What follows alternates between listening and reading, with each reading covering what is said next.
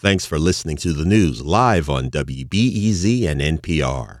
The WBEZ stream sounds great in the kitchen on your smart speaker and anywhere on the WBEZ app. Listen every day. What's up, Chicago? I'm Erin Allen, and this is The Rundown. So, once again, we're in the season of Spotify Wrapped.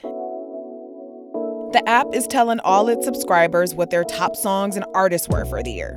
This year, mine went a little more indie with Ike Slimster, but last year it was Ye, the artist formerly known as Kanye West.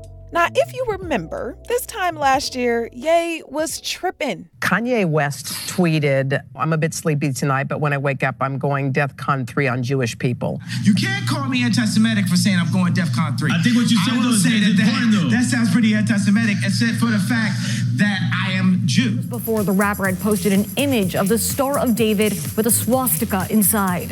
Kanye West called Black Lives Matter a scam, following backlash over the Donda rapper wearing a White Lives Matter shirt to his Paris Fashion Week show. me of him talking about how George Floyd actually died. They hit him with the fentanyl. If you look, the guy's knee wasn't even on his neck like that. When he What? said mama, mama his, is his girlfriend. They said he screamed for his mama. Mama was his girlfriend. Okay, tripping is an understatement. And needless to say, I didn't publicize my Spotify wrapped too much at the time. Still, though, since I have been such a fan over the years, and I happen to be in Chi Town, where the man is from, I felt like all the controversy deserved a conversation on the show. After all, it was on everybody's minds, especially Chicagoans, and celebrity news coverage doesn't always capture the nuance of the situation. Around that time, I had the pleasure of talking to Jeffrey McCune Jr., who's been absorbing and analyzing Ye's existence in the culture for a while now. He's an African American literature professor and chair in the Department of Black Studies at the University of Rochester. He's also from Chicago. He and Ye grew up here around the same time, and a few years ago, he taught a class about then Kanye West. We are spending this whole week commemorating the 50th anniversary of hip hop by returning to our most memorable episodes on the subject, starting with my conversation with Professor McCune. So, you've been teaching about Kanye since about 2017. And even then, it was a controversial class. What was going on with Kanye around that time and in the world that inspired that course initially? I mean, there was so much. I mean, one of the things was, you know, I'm from Chicago. You know, we were born and raised in the same year, same Mhm. neighborhood. Actually, just found out that we went to preschool together, which is crazy. Um, so Wow. So I was interested in like how can we talk about an artist that has a very complex character, right? His music was Mhm. complex, his his politics were complex. At that time, it was only complex, right? It was like we don't know what Kanye's thinking, right? We don't know what is, you know, when he said Bush doesn't care about black people, we like that, right? And so then we saw this break that happened, right? Which was he had this breakdown in the middle of a concert, right? And he um, Mm. went into um, an institution, and people were just starting to call him crazy. And what I thought was that people were getting mixed up between mental health and the crazy that is the creative right? Mm. Because one of the things I wanted to teach about is like artists are crazy, um, but crazy in terms of their creativity. But many people were trying to call him crazy as in insane, as in out of his mind. And I was trying to, to Mm. get my students to understand the relationship between the kinds of crazy making of celebrity and the ways in which crazy is used against black people like Lauryn Hill, like Kanye, to dismiss anything that they would say. Mm. So there was a time very recently when you were going to teach another Kanye class. Um, we'll get into why that's no longer happening in a moment, but let's start with what what had inspired you to kind of return to this content. So part of what I wanted to return to was Kanye's, what I call Kanye's return to a white evangelical Christianity, right? I I know Kanye as a gospel artist from the time of Jesus Walks, right? Like in my mind, Jesus Walks was emblematic of mm. what was happening in Chicago in terms of the gospel scene and the way it fused right right into his um into his work. And so the gospel anthem, the, the, kind of gospel sound, that was all in his work anyway, right? He was layering human voice, he was doing all yes. this stuff, right? So I was like, oh my God, we I gotta keep going with this because I think that the evolution of Kanye sampling gospel to Kanye being gospel is actually quite crazy, right? Mm. Like, like, like it is his move to to being gospel becomes his move into what I call white supremacy, right? Because white supremacy is a, is undergirding white evangelical Christianity. So tell me what about Kanye becoming gospel? Just break that down for me. What about that gives you this clue into the beginning of his white evangelical Christianity that he's leaning into right now? So when I saw all of these white folks in concert worshiping Jesus Christ and doing what Kanye said and going with the music and and playing with right this kind of mix of hip hop and gospel. Mm-hmm. I was like, Kanye's entered a new dimension. Like this is this is not sampling. This is actually some kind of religious production, right? When I saw the Sunday services, white evangelical ministers, mm. Joel Osteen, when I saw Joe Osteen roll up, I said, "Oh, he's in business, Uh-oh. right? He's in a different level of gospel grandeur." And to me, that was far away from the Kanye, right, who talked about Jesus walking amongst us. The Kanye that, that actually evoked the idea that Jesus could be woman, man, right? Jesus could be black. Like his mm. commitment in Jesus Walks was very much about the people and about what Jesus meant amongst the people. I was getting the sense that, oh my God, he's catapulted and thinks that he's Christ now. Jesus. Jesus. Right. And so he's always been propagating that that notion of himself. And that was just to kind of separate himself from Hova, right? Um, you know, I'm not Hova, but I'm Jesus, right? Like, like, but I am I'm still of the same cloth, right? Yeah. And so I think that that was a great PR gesture. But when it becomes real, right, it, it becomes dangerous. You know what? While we're on the topic of Hova and Jesus, a lot of what I've read um, about your research is Kanye in the context of his peers and how we refer to Kanye. I mean, his Ye's existence first, I think, really touched people from behind the scenes as he was a producer. It touched Black folks from places like Chicago and from Chicago itself. But then he kind of blew up into this big international icon. And some people refer to him as a genius. some would say the same thing about Hova. And so, you know, talk about this genius term that we've placed on on people like them. So it's really um, difficult right now to categorize Kanye as genius when we have all these kind of idiotic statements circulating around him, right? That tell us that there's a, a lack of knowledge about social issues, around social realities, about blackness, about culture in general, right? It's very difficult to categorize him as genius now. Historically, I have actually used genius to talk mostly about his construction of music, right? The way he makes music, his his his audacity, right? As insofar as music is concerned. Mm. Actually, what I write about is that the, some of the genius of blackness itself is our audacity to surpass the circumstances that we are given as black people, particularly in Chicago during the time we grew up in the crack epidemic and with so many statistics that said we wouldn't even see 21, right? I, I don't even want to quote the line of, of Kanye, you know, where he says, I didn't even think I would reach 25, right?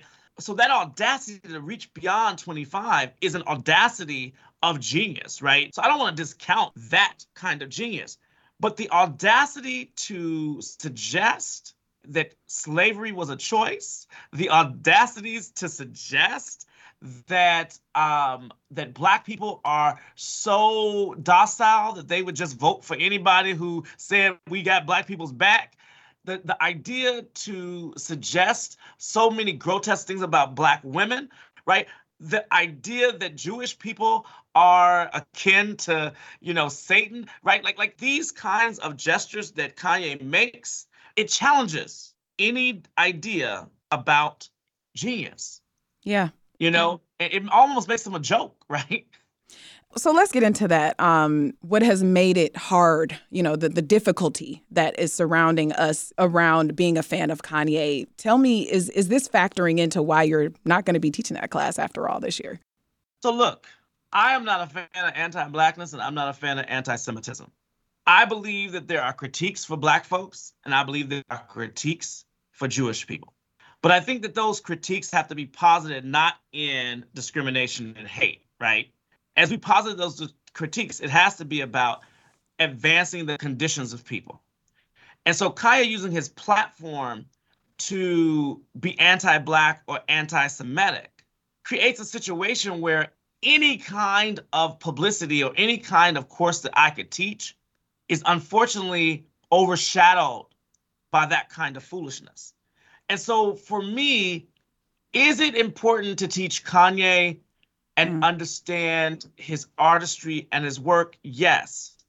Is it important to highlight a course in his name and and and make him a focal point? No.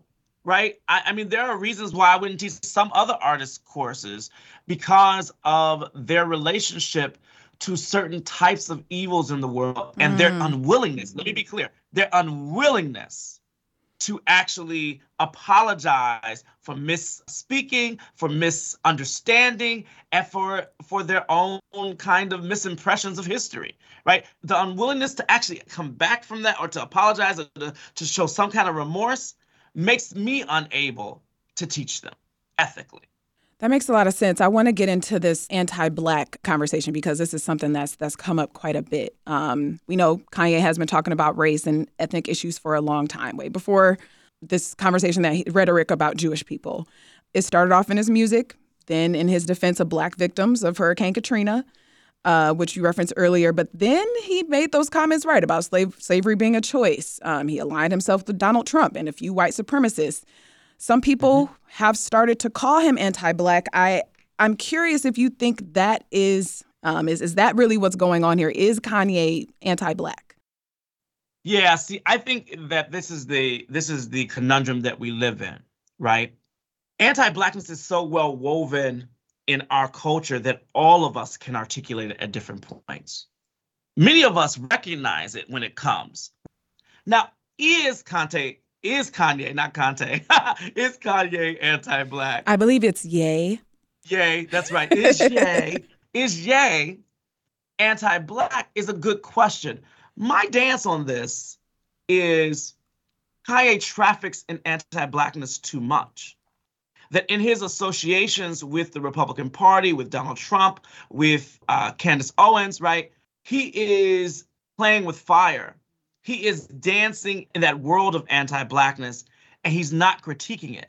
Mm. And you mm. know, there's a great uh, quote by Desmond Tutu who says that if you are at any point neutral on ideas of oppression, you are siding with the oppressor. And I, I fundamentally believe that's true. I don't know if I would call him anti-black because I caution the idea to say that the totality of his black experience is mm-hmm. erased because he speaks these rhetorics of anti-blackness.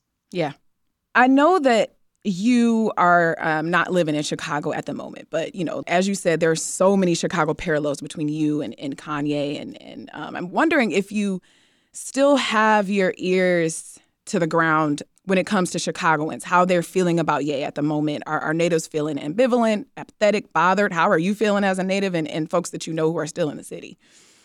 Oh my God, my, my people in Chicago, you know, I'm, I'm there next week. I was there two weeks ago, and everywhere I go, people want to talk about Ye, right? They're like, okay, you the man. I want you to talk about Ye, and I'm like, I'm not talking about Ye today. Like, I'm, I'm just not interested. Like, I don't want to give him no more. He said everything he needed to say. What he needs to do is take a moment to get his mind right, to get his spirit right, and to come back whole.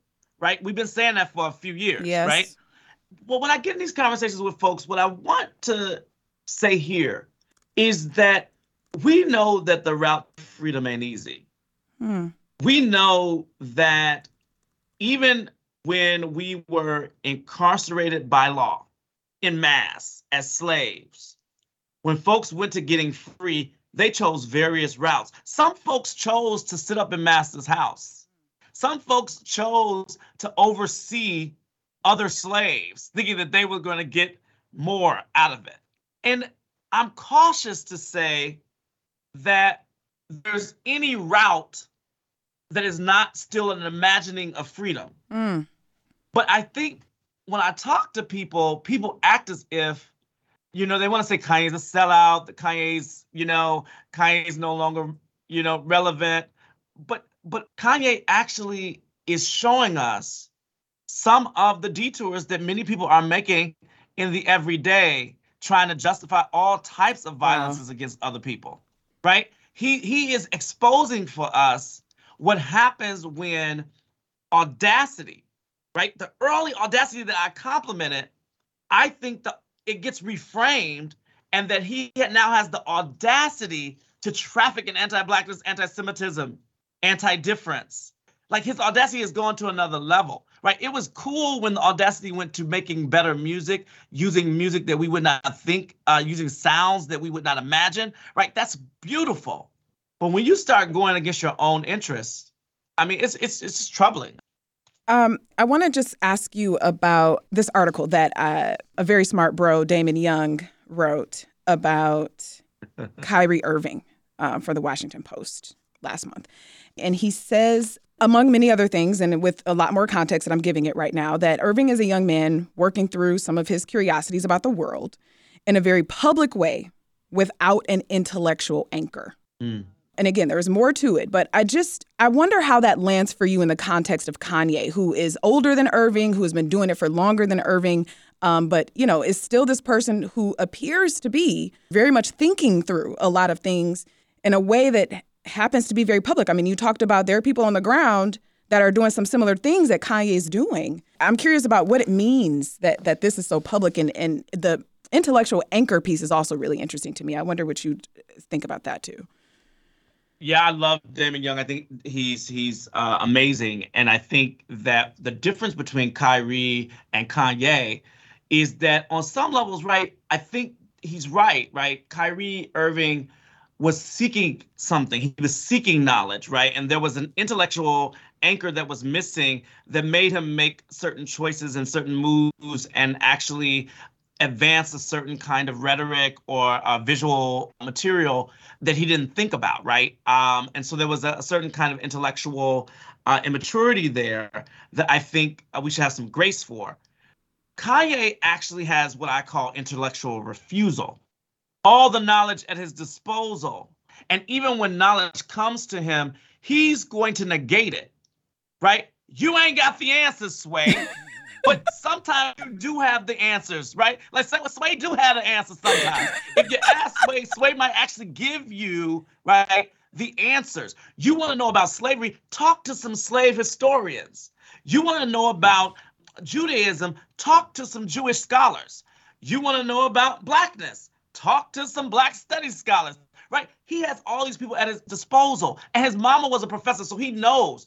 But part of it is that in order for Kanye to deem himself expert, he can't actually surround himself with experts because experts are going to critique. Mm. And that for me is the fundamental flaw of Kanye's ascendancy into greatness is that when you really are a giant, you surround yourselves with giants without the fear that they will take you down.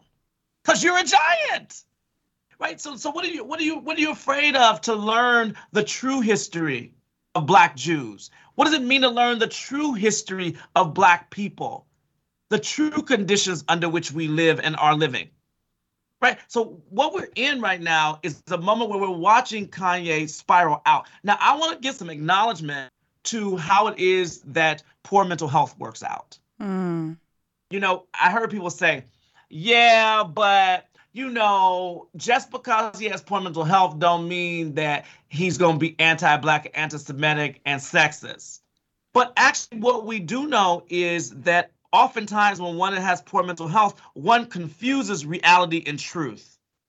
One misremembers, one can um, misassociate. A lot of things can happen. We don't even know what his diagnosis is, right? So even as I say he's intellectually refusing, like I know people who are diagnosed with oppositional defiance disorder.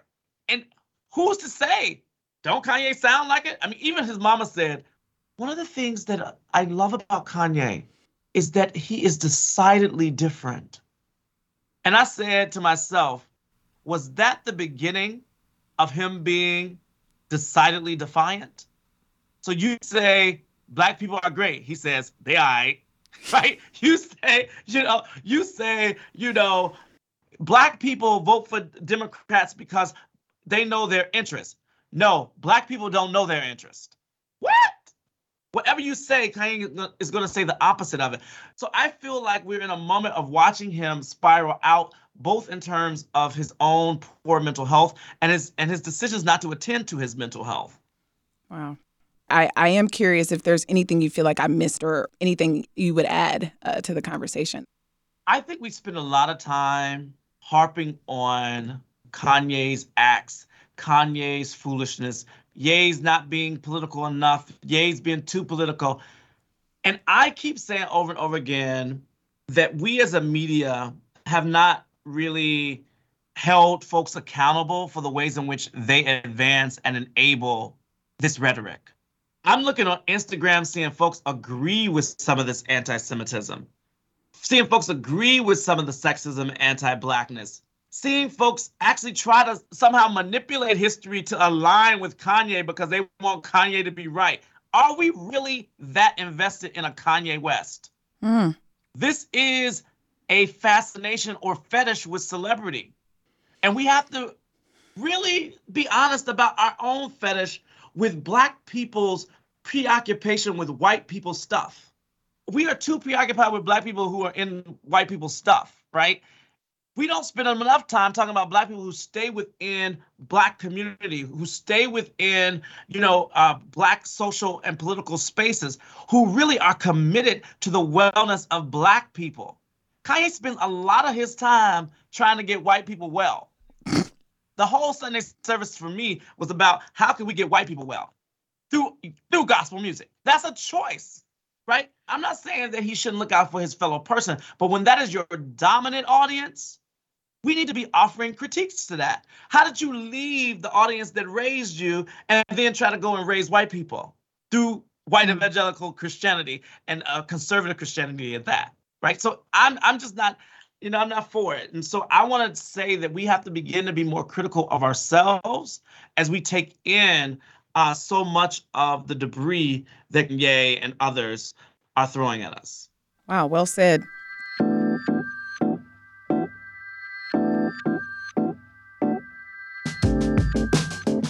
Jeffrey McCune Jr. is an African American literature professor and chair in the Department of Black Studies at Rochester University. Jeffrey, thank you for this conversation. Thank you so much for having me. And that's it for today. Thanks to Justin Bull and Sarah Stark for producing The Rundown, and to Ariel Van Cleve for editing the show. I produced this episode, and Ariel also engineered it. Brendan Banaszak is our executive producer. Our theme music is by Louis Weeks. The Rundown is produced by WBEZ Chicago and is a part of the NPR network. I'm Erin Allen. Thank you for listening. I'll talk to you tomorrow.